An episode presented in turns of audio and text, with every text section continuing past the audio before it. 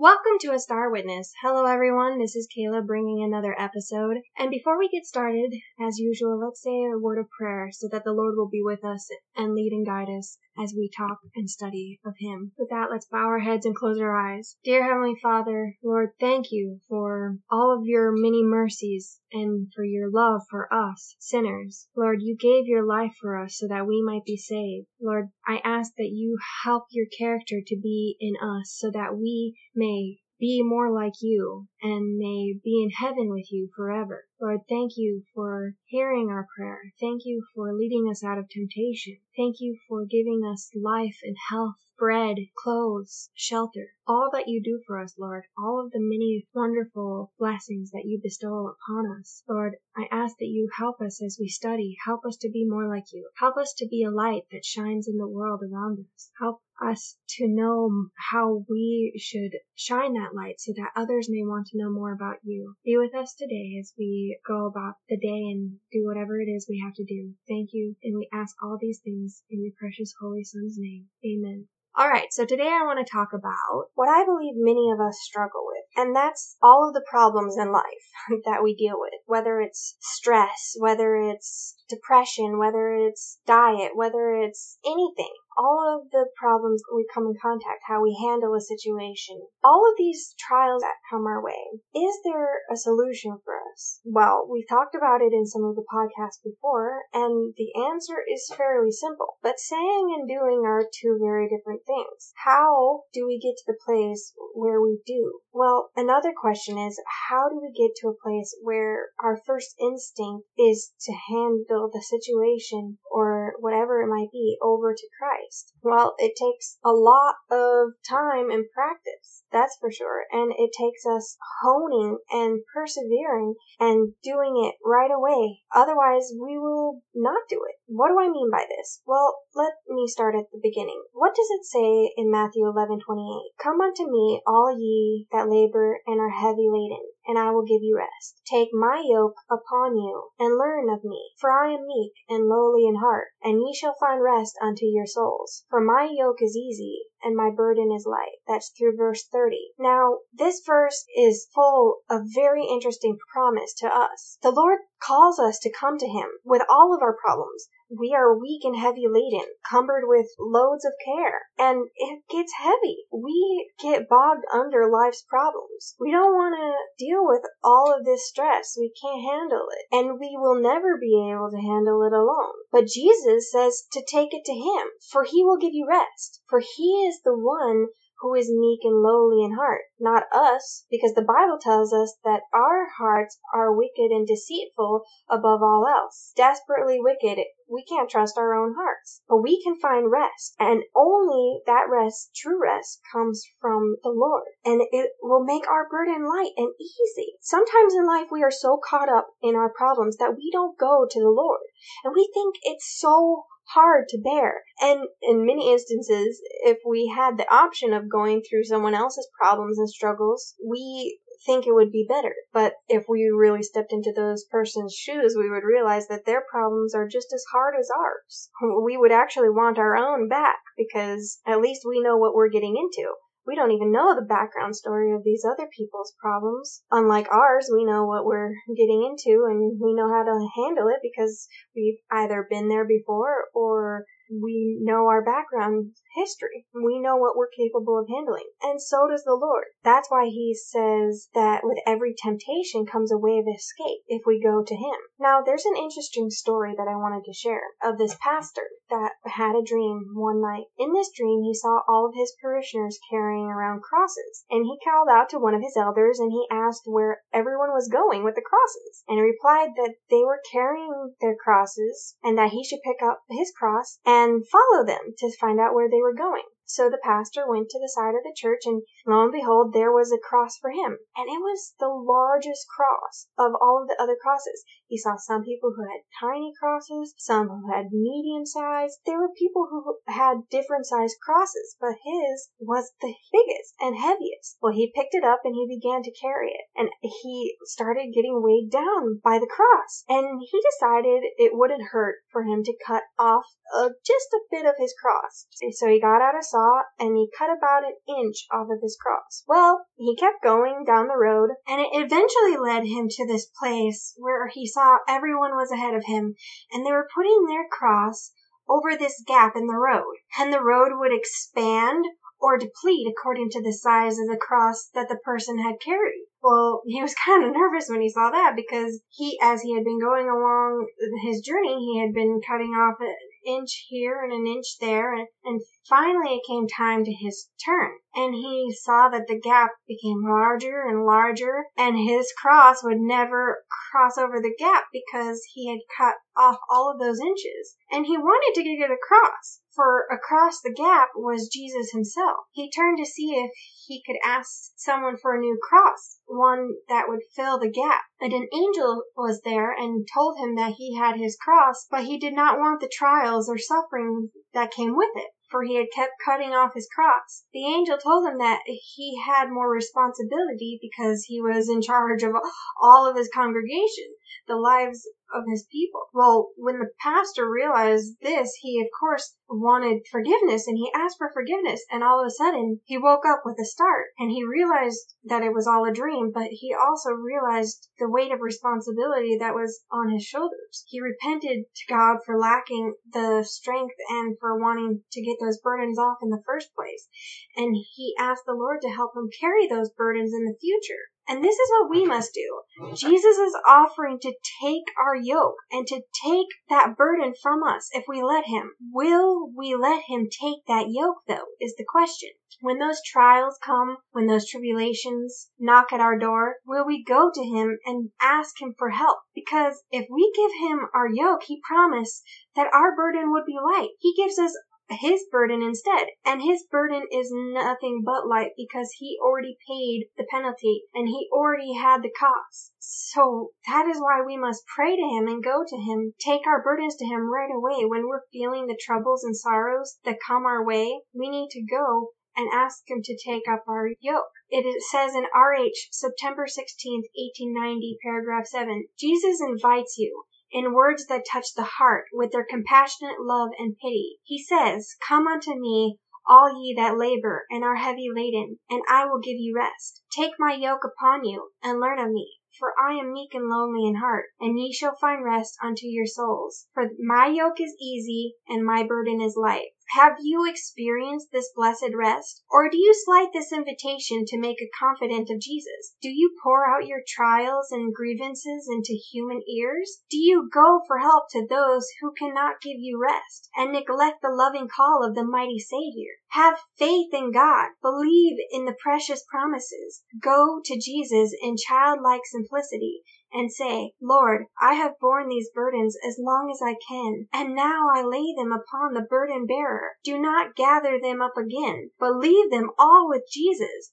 Go away free, for Jesus has set you free. He said, I will give you rest. Take him at his word. Instead of your own galling yoke of care, wear the yoke of Christ. He says, My yoke is easy and my burden is light. Learn of him, for he is meek and lowly in heart, and ye shall find rest unto your souls. Fix your eyes upon Jesus. He is the light of the world, and he declares, He that followeth me shall not walk in darkness, but shall have the light of life. You can show to the world that there is power in the religion of Christ. Jesus will help those who seek him with all their hearts to overcome the world, the flesh, and the devil. When you follow the light, walking in the path of truth, you will reflect the rays of glory and be like a city set upon a hill that cannot be hid. When the books of remembrance shall be opened, your words, your deeds of love will be acceptable before God. Your robes, washed in the blood of the Lamb, will be spotless. The righteousness of Christ will be put upon you, and you will be given a new immortal name. That's found in R.H. September 16th, 1890, paragraph 8.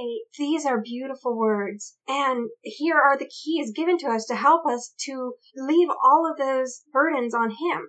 We must go to Him in childlike simplicity. We must have faith in the promises of God and believe in them. And we must not pick them up again after we've laid them at the feet of Jesus. We can go to friends who are in the faith and ask them to pray for us that we may leave the burdens at Jesus, that we're going through the hard time and that we need prayer. That is what good friendship is all about. When you can go to someone and ask them to pray and they pray with you and they ask for strength and encouragement from the Lord. These are wonderful words of encouragement that Jesus has given us. Again, in PH 164 34.1, it says, Take my yoke upon you, Christ said. As in human nature, he lived and worked upon this earth. Constantly he wore the yoke of submission, meeting the difficulties that human beings must meet, bearing the trials that they must bear. The enemy will continually assail us as he assailed Christ bringing against us strong temptation.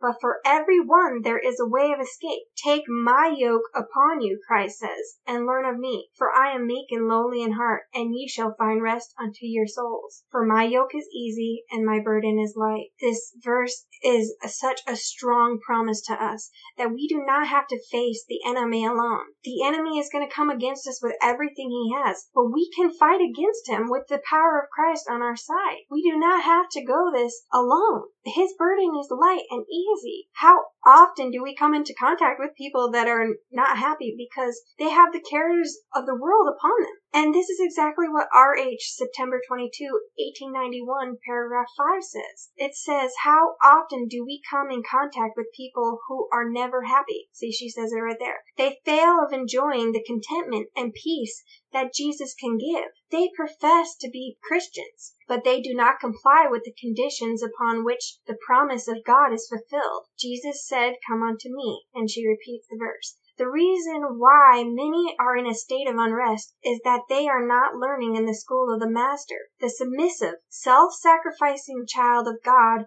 understands by experience what it is to have the peace of Christ. True followers of Christ know that they must take his yoke, share his trials, carry his burdens, but they do not feel like complaining. For the meekness and lowliness of Christ makes the yoke easy and the burden light. We need to be submissive and self-sacrificing. That means we need to give up everything in our lives that we love. The sins of the world, the lust of the flesh, the lust of the eyes, the pride of life, all of that needs to go away. We need to give it away happily because Christ has a better land for us. He has a better home prepared for us. He wants us to be with Him forever. That means not complaining when trials and tribulations come our way. These things are preparing our character for the time of trouble that is coming. But Christ says that He can make our weaknesses go away. It is his strength that will be on us. Peace I give unto you, my peace I leave unto you, not as the world giveth, give I unto you. So let not your heart be troubled, neither let it be afraid.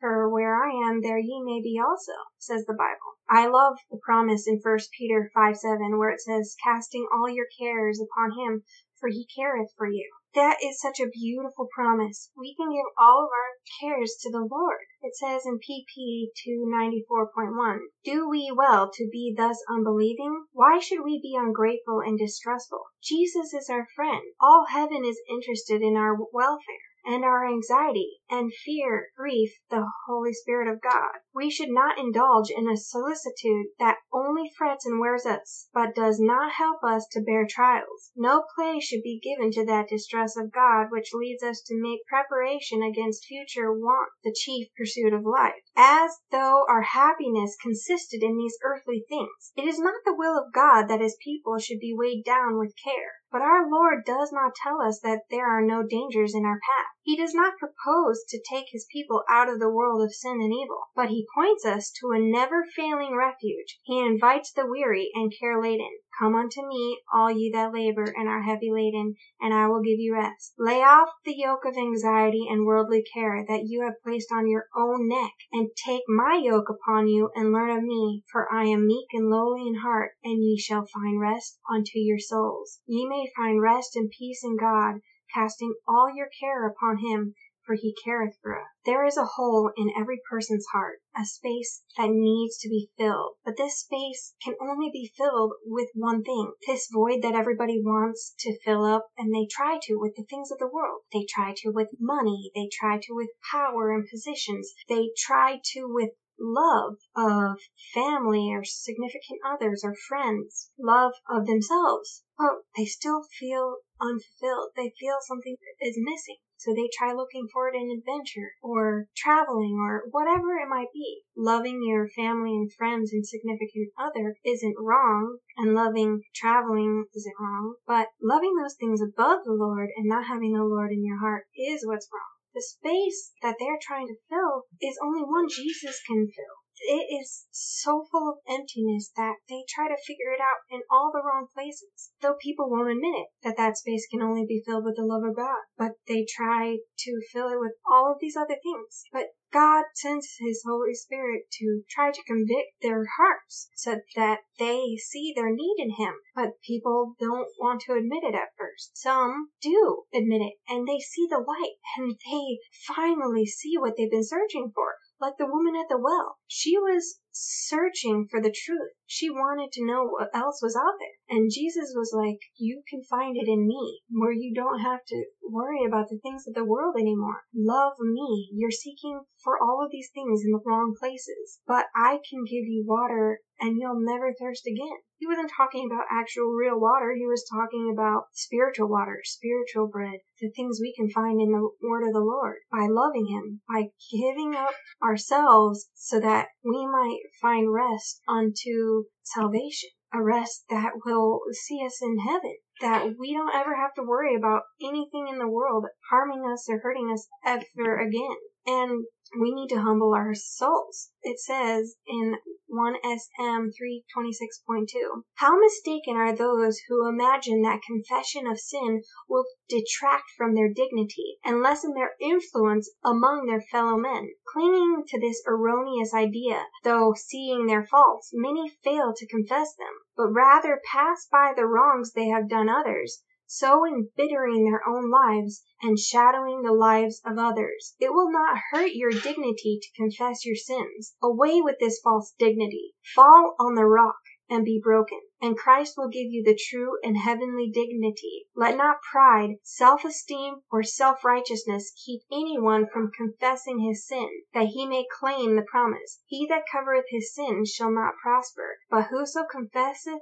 and forsaketh them shall have mercy. Proverbs 28:13. Keep nothing back from God, and neglect not the confession of your faults to your brethren. Confess your faults one to another, and pray one for another, that ye may be healed. James 5:16. Many a sin is left unconfessed to confront the sinner in the day of final account. Better far to confront your sins now, to confess them and put them away, while the atoning sacrifice pleads in your behalf. Do not fail to learn the will of God on this subject. The health of your soul and the salvation of others depends upon the course you pursue in this matter. Humble yourselves therefore under the mighty hand of God, that he may exalt you in due time, casting all your care upon him, for he careth for you. 1 Peter 5, 6 and 7. The humble and broken heart can appreciate something of the love of God and the cross of Calvary. Ample will be the blessing experienced by him who meets the condition by which he may become a partaker of the favor of God. Right here, we're given a warning that if we do not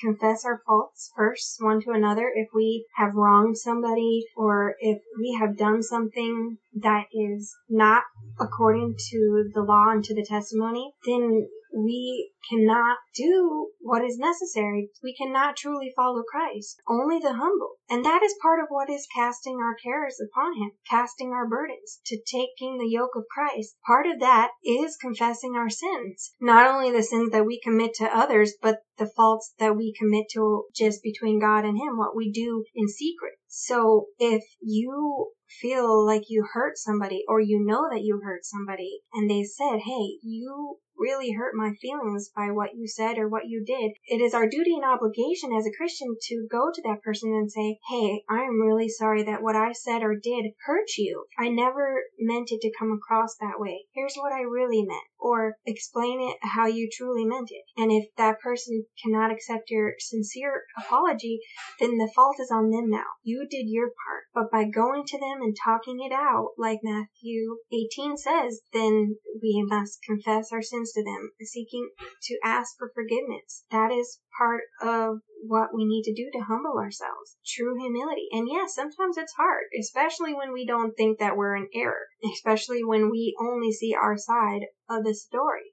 It's hard to humble ourselves and take the first step and say, hey, listen, I am sorry. I shouldn't have acted this way. I shouldn't have said the things that I said, or I shouldn't have done the things that I've done. And if it's just a sin between you and the Lord, then you need to go and confess it to Him and be, say, I am sorry. I shouldn't have done this. I gave into my weak flesh. I gave into sin. Please, Lord, help us. And when we surrender our hearts to God, He will renew us and sanctify us. He will give us a new heart and we will become a new creature, just like the Bible promises. And that is a wonderful promise indeed that is found in Ezekiel 36, 26, where it says, A new heart also will I give you, and a new spirit will I put within you and I will take away the stony heart out of your flesh, and I will give you an heart of flesh. This is a beautiful promise that we can give over our stony hearts that is full of wickedness and get a new heart that is full of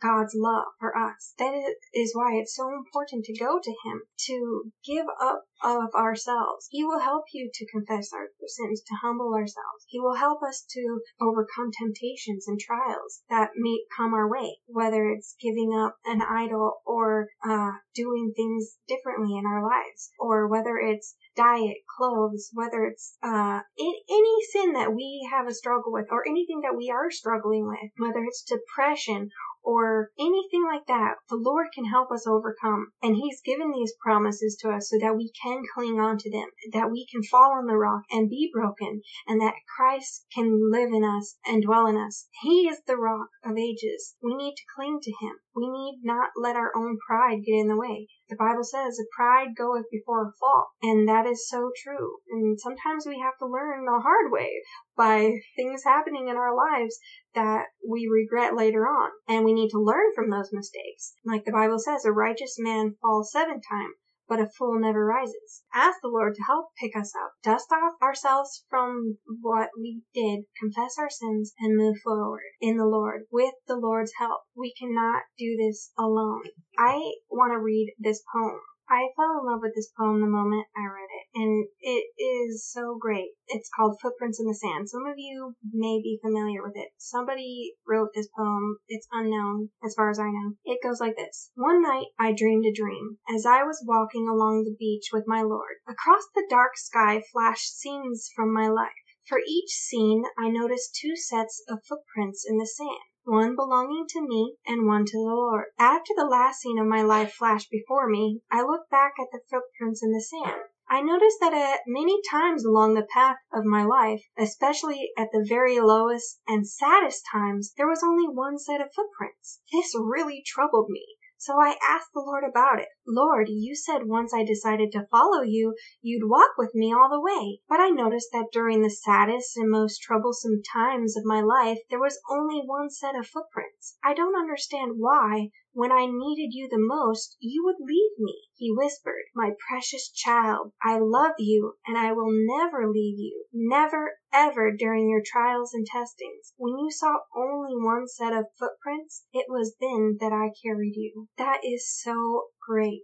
I love that because it is true. It is during our darkest, most troubling times that the Lord carries us through those hard trials and tribulations and sets us down when things are going better. But we must go to Him in order for Him to carry us through those trials. When troubles come, we need to go to the Lord. There are so many beautiful hymns that tell us the same thing. Over and over in the Bible, it tells us. Peter experienced the same problem and lack of faith when Jesus came and was walking on the water beside the boat, and Peter saw that he was walking on water, and it was like, hey, Lord, let me come and do what you're doing. And the Lord's like, well, keep your eyes on me and you come unto me. So Peter starts to come, but then he takes his eyes off of Jesus and he looks down and he starts sinking beneath the waves. And so he cries out for help and he's like, Lord, save me. And what does the Lord do? He comes and he walks up to Peter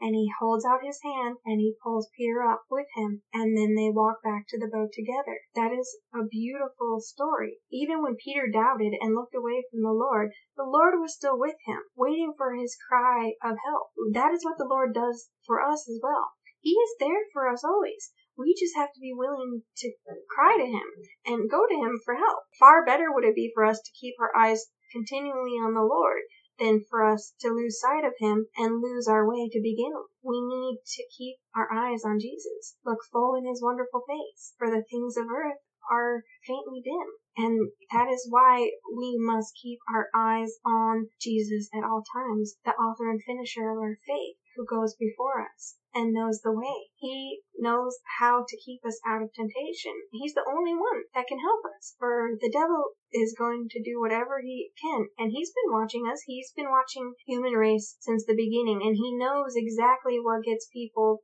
to fall away from the Lord. It isn't easy to follow in the pathway. There are trials. That is why I really enjoyed the book Pilgrim's Progress because it showed in an allegory that the problems that Christians go through Christian faced in the book dragons and a dark forest and many other things, giants and things like that. And they were a parable of things that we as Christians face in real life. We face sometimes a huge trial or tribulation, whether it's something that terrible to happen, like a death of a loved one, which is really sad. We're struggling against giving up something in our life. And it could be anything. You get my point. Whatever the circumstances might be, whether it's big or small, we must go to the Lord. We must put on the armor of light all around us so that we can go through these things and know that the Lord will be with us to the end, no matter what that end might be. One last quote. It's from Bible Echo, March 1st, 1893, paragraph 8. It says,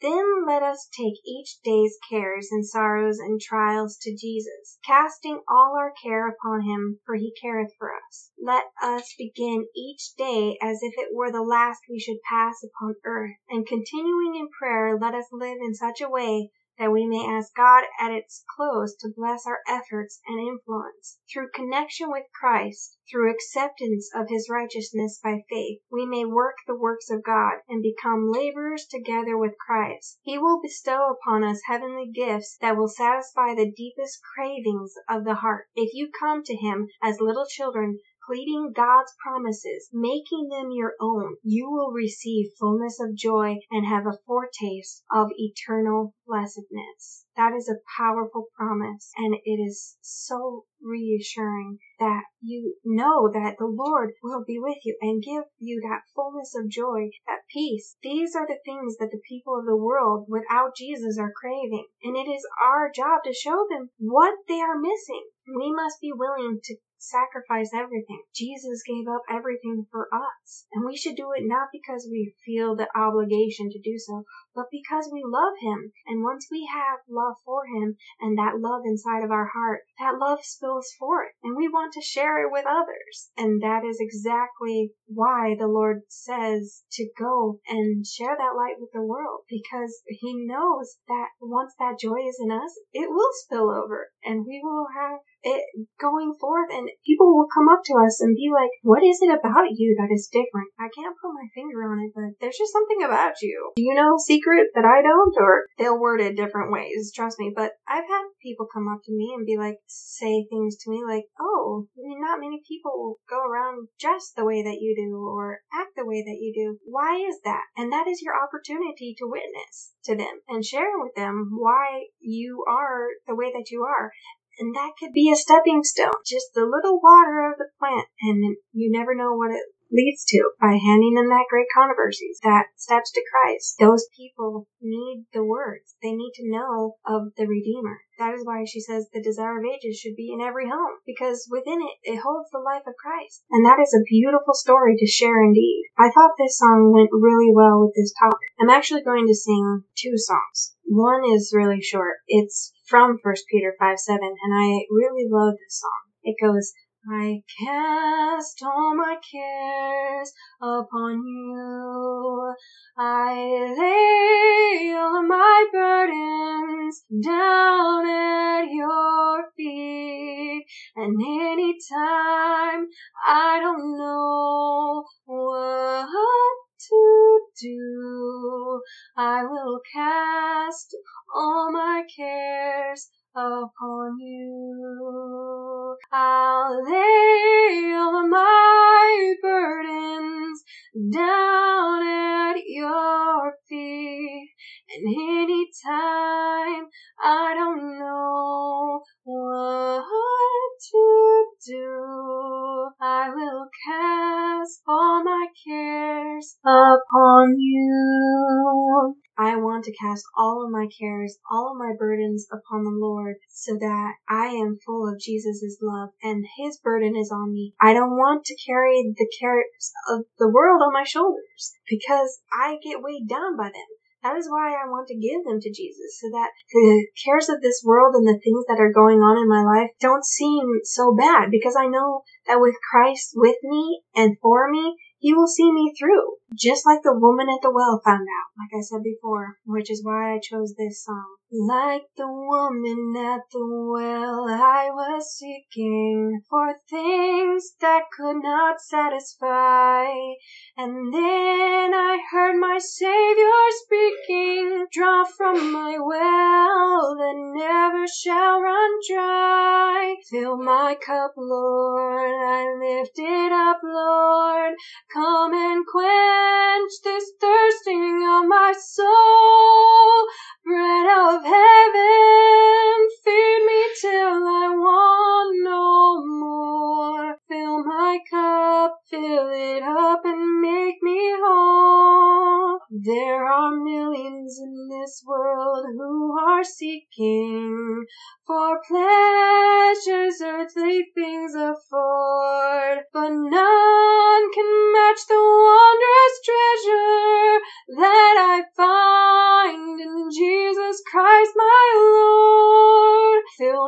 Fill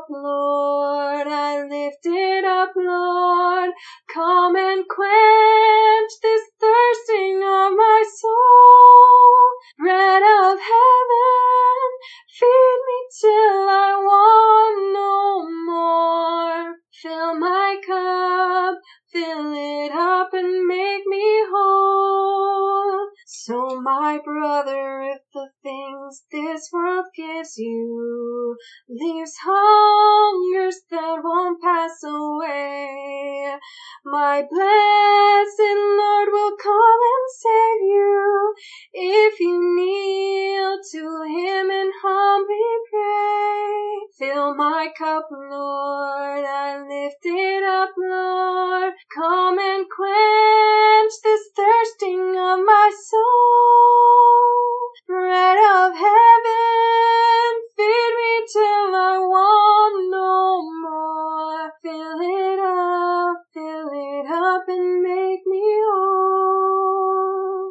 want that for myself and I want that for all of you who will listen to this that are under the sound of my voice. Please continue to pray for me as I pray for you. And remember what it says in Matthew 5:16. Let your light so shine before men that they may see your good works and glorify your Father which is in heaven. And with that being said, let your light shine so that you are a star witness for the Lord.